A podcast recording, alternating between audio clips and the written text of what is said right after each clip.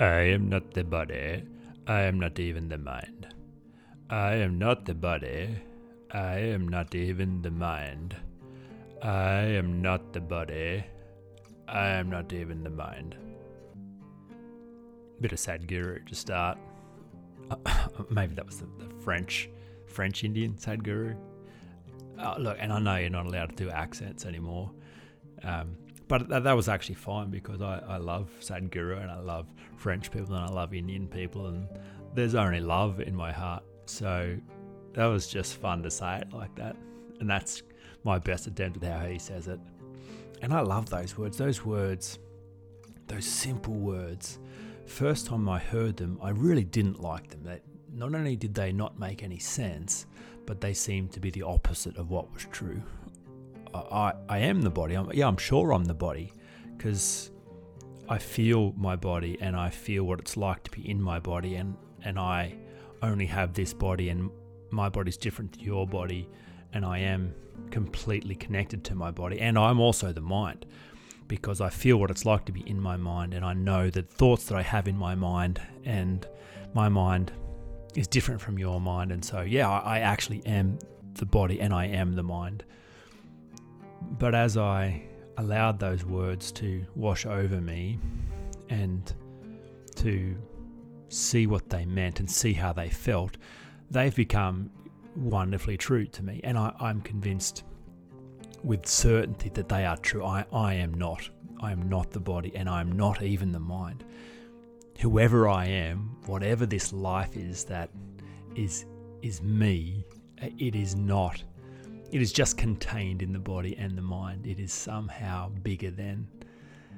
And so that meditation from Sadhguru, I find it the quickest way into mindfulness, which is the ability of you know being separate from your own thought, which is to be out of your own head, looking back in. So this idea of the subject object switch, to practice objectivity, to get some space from your suffering.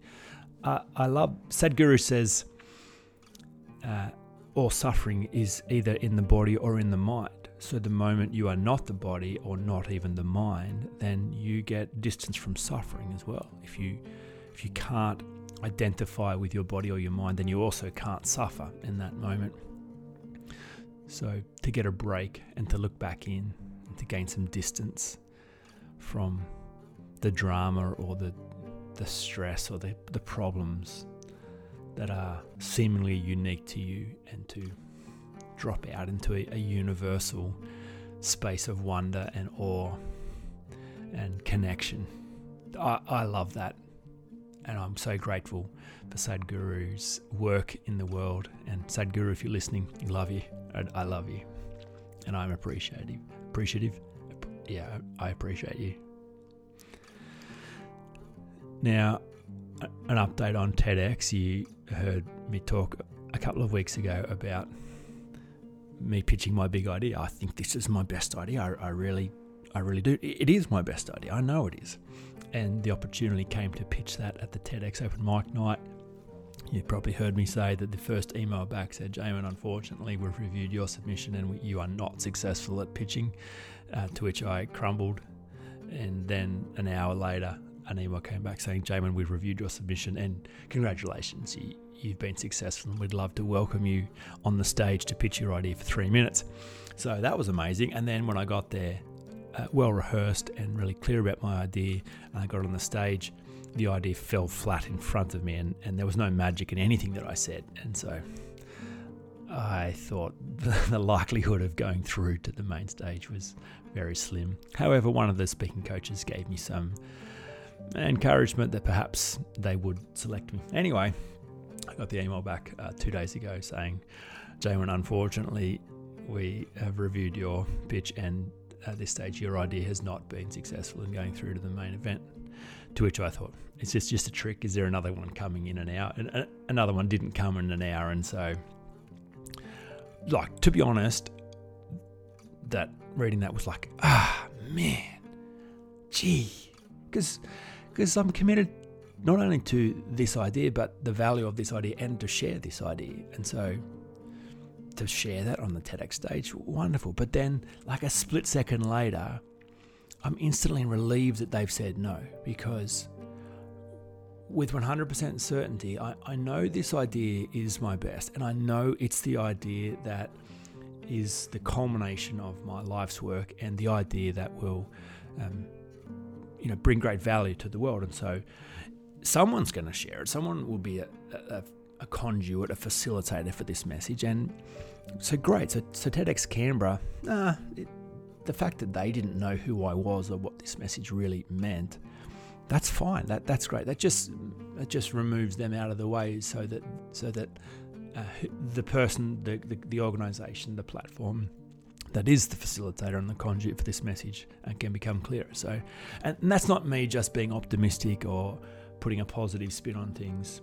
It's speaking from a place of great certainty and but just sharing the process that I still I still got knocked when they said no. I didn't it didn't just not even touch me. It touched me, I promise you, it touched me. But then a moment later, it was gone, and, and to a place of real gratitude that they said no. Um, and they, they might regret saying no, that's fine, but they may not ever even know what they said no to. That's fine too. I know who I am, I know what I'm doing, I know the message that I have. Um, and and an update on the book. So I've been waking before my alarm every day for the last three three weeks, maybe even four weeks, and just balls deep in writing this book, uh, midlife motivation, upgrading from self discipline to self permission. And the fact that I'm waking before my alarm to me is a beautiful sign of permission to really show up and get this done. Uh, and it, it feels just like a marathon. When I, like the first four marathons that I ran, it was before I understood about self permission. And so it was self discipline energy, energy against myself, energy making myself do the thing that I must. Uh, and then the preceding four marathons were all self permission energy. And, and similarly, when I understood self permission and had full permission from myself to go run a fast marathon every morning, I would wake up before my alarm. And the alarm was being set for 5 a.m., sometimes earlier. It's the middle of winter you know, so it's not like it's all beer and skittles, but but I had energy and motivation and was so excited about my session each morning. So yeah, the writing is really flowing at the moment. And just to let you in on a, a little secret, um, so I'm actually writing the most important personal development book released in the last 20 years. Um, you didn't hear that from me, okay? Just I'd keep that on the down low, just so when HarperCollins or Rethink Press or uh, whoever it is that, that publishes this in the US, when they say that, um, you won't be surprised. You're like, yeah, I think I already knew that. I think someone told me that. I can't remember who it was. Someone did say that. So, yeah, but that's what's happening. Um, now, I understand that the words that I speak about the work that I'm doing and who I am do sound similar to someone who is arrogant, conceited, closed, and sure. I, I do understand that. And I'd imagine for some of you, maybe even maybe even if you're new to this podcast, and by the way, welcome to a bunch of new listeners, especially new listeners from the US, uh, off the back of some podcasts that I've been on lately. There's been a, a flood of new interest for the Insecurity Project, which is very exciting, and uh, yeah, really want to take a moment to welcome you. So if this is if you're early on in the podcast journey and not really sure who I am or how I do what I do, I can understand that being really certain about what I'm doing can sound a little off. No one, I don't think self promotion comes across palatable at any stage when you hear someone big noting themselves. I understand that, but uh, the reason that I let you in on how I think and feel about the work that I'm doing and and how I see myself in the world is because it's the special not special trap and to articulate how this works for me so that you can try it on and you can notice how this can work for you too. So you might have heard me explain this before. If you haven't, here's the simple idea. Most people uh, get the special not special thing around the wrong way, i.e., they are convinced their problems are special. They have they have unique and special problems, and so they are putting a lot of energy into trying to gain sympathy and understanding for their unique set of circumstances. And in their mind, it's their unique problem. That's the reason why they haven't done the thing that they want to do or they could do. And so it's it's unfair to be them. That it's difficult to be them. If they weren't them, then they'd be fine to be moving forward. But they are them. So if you just understood how hard it was for them, you'd understand how special they are, uh, and you'd go easy on them, and and you would you would give them value because of their special challenge. But that's actually that's actually not true. Not not at all. Uh, your problems are not special, not even close to being special. They're really boring, they're predictable, they're universal. And when you can kind of get over your need to be special, like you do need to be special and you are special. We'll, we'll get there. So don't don't hear me say you're not special because of course you're bloody special. But but if you if you don't know who you are inherently and you haven't understood your great inherent value and worth, then this core need for significance will show up in all kinds of unresourceful ways. And one of the most unresourceful ways it'll show up will be getting your specialness, your significance, your validation through dysfunction.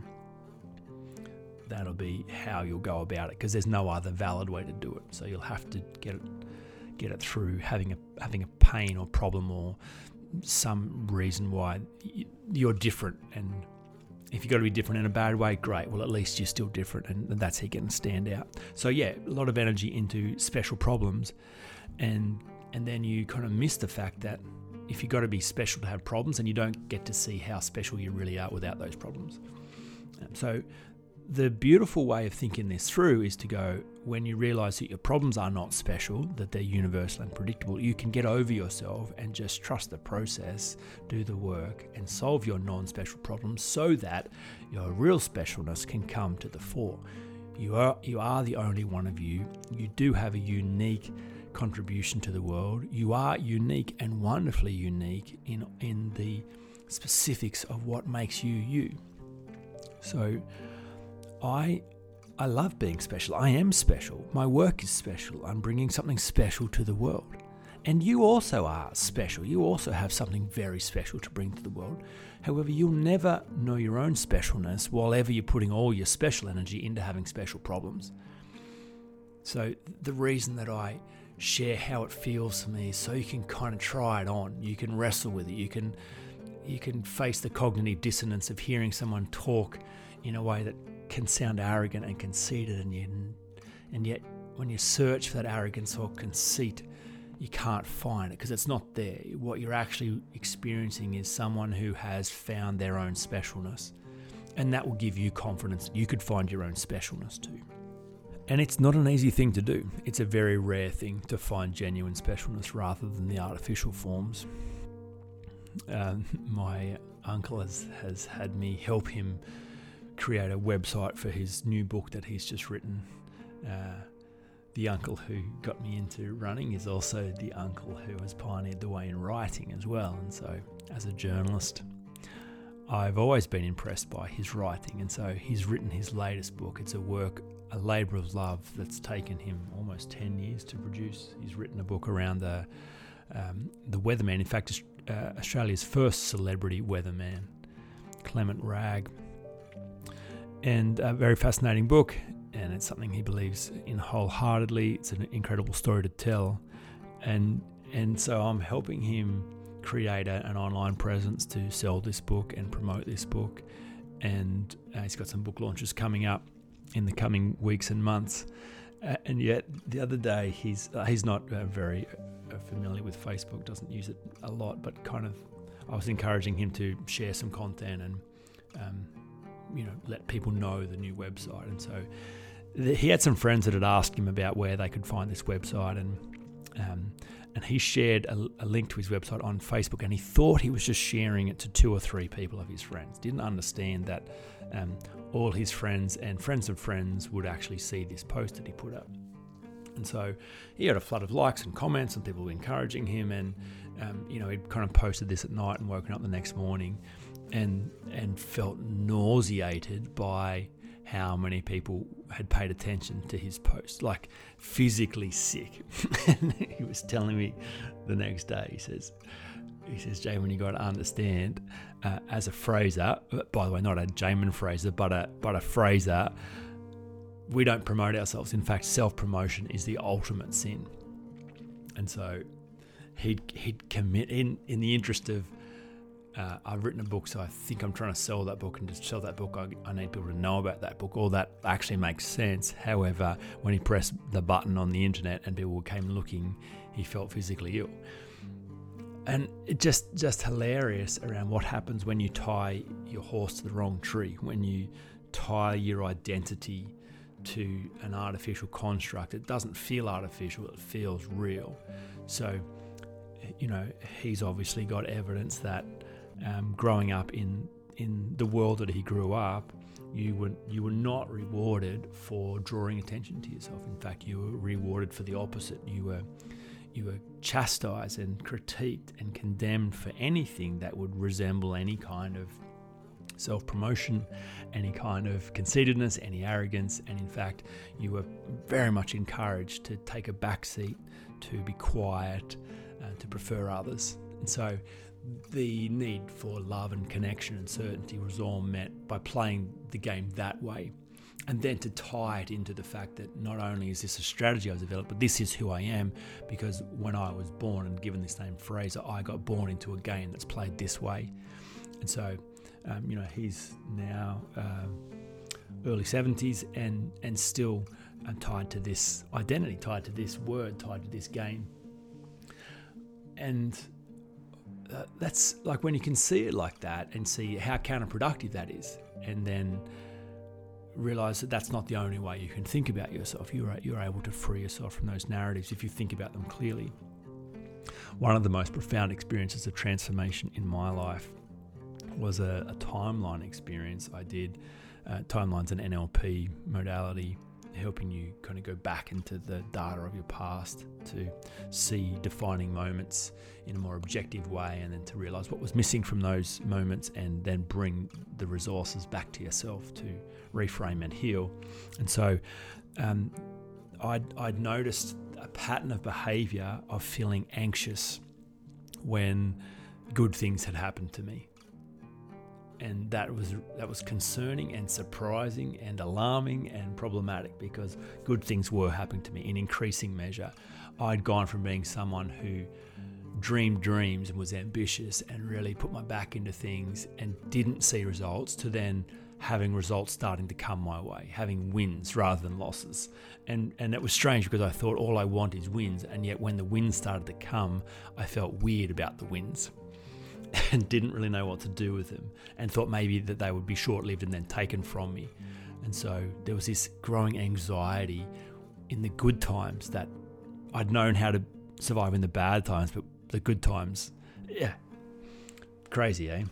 But I did this timeline session and kind of went back to the origins of that and um, had an experience of seeing a big part of the origin of that when I got given the name Jamin Fraser.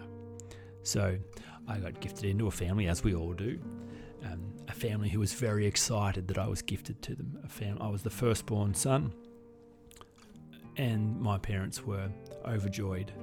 Uh, it was a very spiritually meaningful moment when I entered their world. It was born into their family, and to commemorate my arrival, they gave me a name. They called me Jamin, and I took on their surname. Now, everyone gets a name, and so it's easy to kind of miss what happens there. But in an instant, some vibrations in a vocal box had defined who I was. Now I am a Fraser. So being called a Fraser meant I also got invited into a generalization, into a pattern of behavior, into a culture, into a game, into a rule book, into a playbook that Frasers knew and non Frasers knew.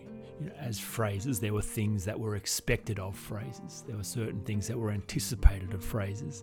There were certain things that made phrases Frasers as different from Browns or Smiths or Jones.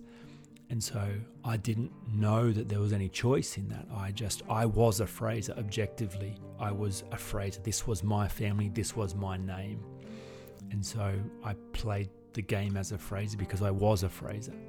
So it wasn't until I'm 35 that I'm having this experience of going back and reviewing that moment in time where I got given that name and given that game and that rule book and realized that uh, that was an artificial game, that it wasn't inherent, it wasn't objectively true about me. I got gifted into a family, and a couple of vibrations in a vocal box could never actually describe who I was, the limit of what was inside me, how my life must play out, what I'm capable of, what I'm not capable of, and what I should do with what I should do, and how I should behave and perform. And so to watch myself go back through that experience, being born into that family, and with gratitude and respect, not identifying with that name. Going, I, I'm, I'm actually not Jamin Fraser. I am not the body. I am not even the mind. I am not my name. I am not my family of origin. I am other than that. I am bigger than that. I am more than that. And so the freedom to break free from those rules and the game meant then I could create my own game. So I decided that I would like to play the game where it was okay to to have a better relationship with money. It was okay to have a better relationship with time. It was okay to have a better relationship with myself. It was okay to, to behave very differently than Frasers typically behave. Because it's my rules, my game, my life. And this is clearly evident to others. You know, my uncle watches me behave different to him. He says, as a Fraser, self promotion is the ultimate sin, but obviously not the Jamin Fraser, it's just the other Frasers. So he's watched me find a way to write a new narrative, even though I share the same surname, which is perplexing, obviously. And this is the fun of it. You can have it however you like once you understand that it is a game that's being played and you're not the actor in the story, you're the storyteller.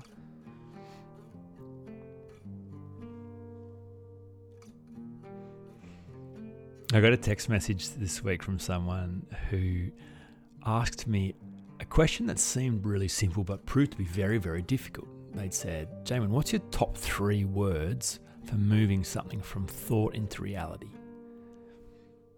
And I thought, wow, I only get three words? I've got to find three words that would accurately describe the process of bringing dreams into the real world and I, I, I couldn't answer that. It's, it was too hard. It was too too big a question. I perhaps there are smarter people who could who could pinpoint three words, um, but I need a bit more time. And so, in thinking, it's a it's a great question and it's a great issue. You know, one that we all are challenged with. How do you how do you move a dream into the real world? We all have ideas. We all have ambitions, we all have goals, and most people will be locked out of those experiences. They won't ever become the real world. Real world. They'll remain dreams, and they'll be separated from them. So, how does anyone see their dreams come true?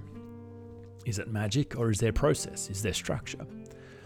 So, in, in reflecting on that, I think here, here are the three things. So, maybe not three words, but three ideas that I've found most transformative in seeing dreams come true because that is my experience right now. I, in a, an ex- extremely fruitful, productive, powerful season of life where things that I have dreamed about in my future are now my experience. And, and my dreams keep getting bigger and, and more expansive, which is a lovely thing to have happen.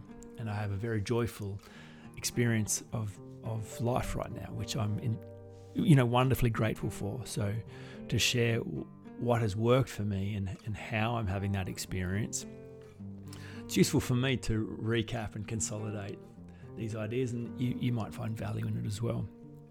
So the first idea, and probably the most important, is that I trust myself. I, I genuinely trust my nature and, and that's no that's no small thing. Easy to say, hard to do. I haven't always trusted myself. I've been suspicious of my motives. I've not trusted my desires. I've thought the worst. I've had unresolved issues, dilemmas, shame, embarrassment, guilt, disappointment, hurt, woundedness in my shadow that I have suppressed. I have not known what to do with. And so that has all eroded trust. That has all meant it's not safe to trust myself. And so I, I would need to manage myself instead. But that's not my experience now, not at all. To have reviewed all the data of my life, to have looked through the misunderstandings, the betrayals, the accusations, the agreements, the opinions, the assumptions that just aren't true, that don't stack up, to have apologized for any behavior that has betrayed who I am, and to make peace, have great rapport, restore a loving and trusting relationship with myself so that I know who I am and I like who I am and I trust me. I, I actually trust me. And so that, that provides an incredible place of safety to go play in the world and if dreams are anything, they are a, they are a playful space. They are adventurous. They are you're talking about impossibilities. You're talking about things that aren't real yet, that aren't normal yet, that aren't possible yet. And so, if you cannot play, if it's not safe to play, your dreams will always be too safe and, and too realistic already, which means they're not honest.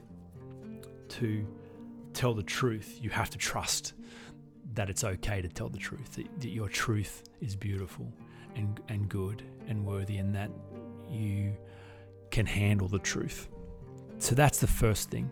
And that's consistent with all the work around overcoming insecurity, of reviewing the data of your past. That's the stuff that I talk about all day, every day with clients. That's the work that I have the privilege of, of being invited into people's life to do to rebuild trust. Trust is rebuildable. It doesn't take time to rebuild trust.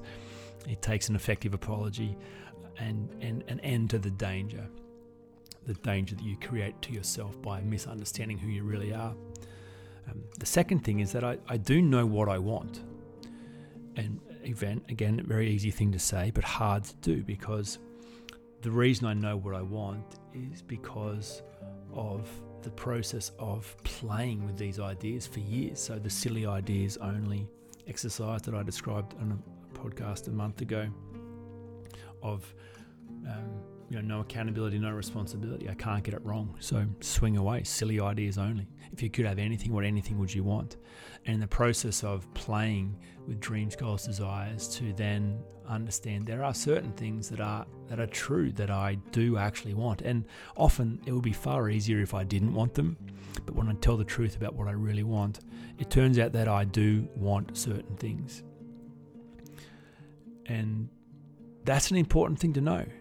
It's an important thing to double down on, to stop pretending that I don't know what I know, to stop pretending that I don't know what I want. I do know what I want, and I do know why I want it. So, uh, uh, a well formed outcome differs from a desire because, uh, um, you know, the thing that you want, it's never actually about the thing, it's always about what the thing represents. So, to explore the highest intention behind all your goals, dreams, desires is a central part of knowing what you really want and knowing why you really want it. And that frees you from an attachment to a particular vehicle. You know, because what I thinking back to the TEDx experience, I don't actually want to speak at TEDx. What I want is to bring an idea to the world in a way that allows that idea to have its full effect. So if I think what I need is TEDx, then if TEDx says no, then my dream must die.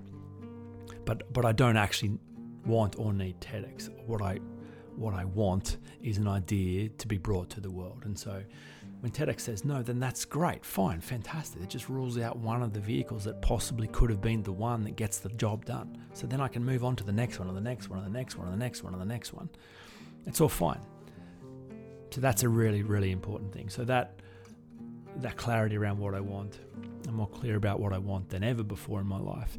Um, and thirdly, more than just being clear about what I want, I've I've organized all my best energy toward what I want. So I've actually gone all in on what I want. I've, I've said yes to what I want. I have said no to, to what I don't want and yes to what I do want. And and had the processing internally to gain full permission from myself to go after these goals and dreams and desires. And that all in nature actually requires me to then go into the unseen world and create these results. To go, okay, if this is what you want and you know why you want it and you have full permission to want this, then go get ready to receive these things as well. And in order to receive them, you must know that this is already your reality. And to know it's already your reality, your job is to go create that reality. Stephen Covey, everything created twice. First creation in the unseen world. Second creation is just a manifestation of what has already been created, either by design or by default.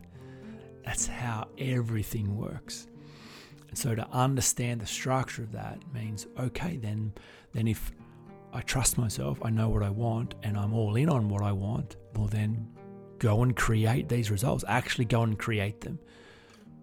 Go and envisage, go and embody, go and taste and see and feel and more than believe that this is possible. Actually go and receive these things in your future already.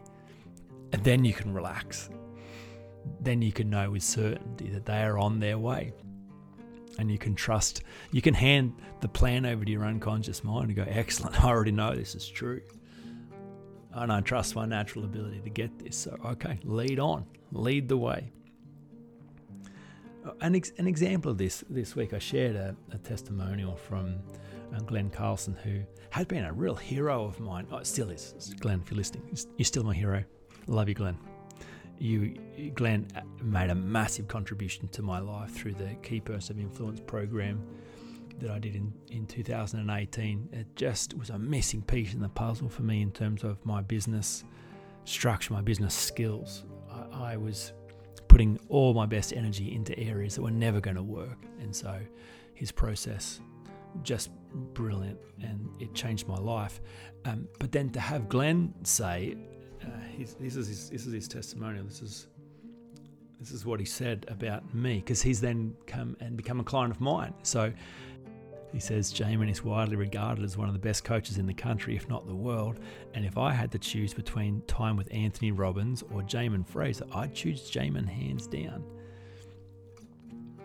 Now that's a that's a stunning thing for him to say, and and the thing that I love most about him saying that is that I said that first. So I for him to say that, the only way that he could say that is if that is already a result that I've created for myself. So when I when I did the work around trusting myself and then got clear about what I wanted was to be one of, if not the best coaches in the country and why I stopped there, then also in the world, and to understand that that was a good thing to want, that that was aligned to who I really was, that I wasn't wanting to play basketball with LeBron James or beat Eliud Kipchoge at a marathon or you know, be the quarterback for the New England Patriots. I, I, what I wanted was a good thing to want. It was an honest thing to want. And so to have full permission to want that and then to go create it. And so 10 years from now, when I first saw that in my mind, I then went, out, and created it. The be do have model rather than have do be, which is the victim, when I have enough results, when I have enough support, when I have enough time, when I have enough skill, then I'll do the things that that I should do, that I know I need to do to make progress, and then I'll be happy and successful. The problem is I actually don't have enough time or support or energy or money or resources or whatever, so I'm waiting and I'm comparing myself to all the people who've got all those things already, who've got an unfair advantage on me. Um, or the worker, which is the do have be they're not waiting, they're just head down, bum up. They think the only thing separating them from their goals is just hard work. And so they're trying really hard, they're hustling, they're forcing, they're fighting, they're disciplining, they're just really working hard. And they, they're just convinced that the more I do, then the more I will have. And the, and the more I will have, the happier I will be. The problem is they get stuck in this cycle of doing and having and doing and having. And the more they do, the more there is still to do. And the more they have, now the more there is to lose and this being always eludes them. It's always this magical thing that's just outside of their, their grasp. So the be do have is the counterintuitive, countercultural way of the winner, and it's the only way that works. So the, the winner is not waiting and not working. Um, they understand what they want. They know why they want it they have permission to go get it, and then they begin with the end in mind. They see themselves already receiving that, already being that person before they have any right to. And that's a key right there. Before anyone else is saying it about them, before anyone else would have any reason to think this is empirically true of them, it's their job to know it's true, to speak that it is true, to see that it is true, and to make it true. And so, walking around in my water tank 10 years ago saying, Hey, Jamin, I see you are the best coach in the country, if not one of the best coaches in the world. Your coaching is breathtaking. Your ability to facilitate transformation is world class. I see who you are. I know your work in the world. So I'm, I'm just explaining to you the process that has that has brought my dream into reality. And so 10 years later, there are lots of people saying that about me, including one of my heroes. Says, Yeah, look, I've been to Anthony Robbins and I'd, I'd choose time with you. Holy smokes, look at that. How, how beautiful. This, this is how I saw it 10 years ago, and now here it is in the real world in front of me. So, I, like, I, I'm special, but I, but my problems are not special. So, you don't. So that that model, it, it would work for you too, just like it's worked for me, just like it's worked for everyone else it's worked for. so that's the reason I share it with you, not to say, oh, I'm I'm special because this worked for me. No, no, no.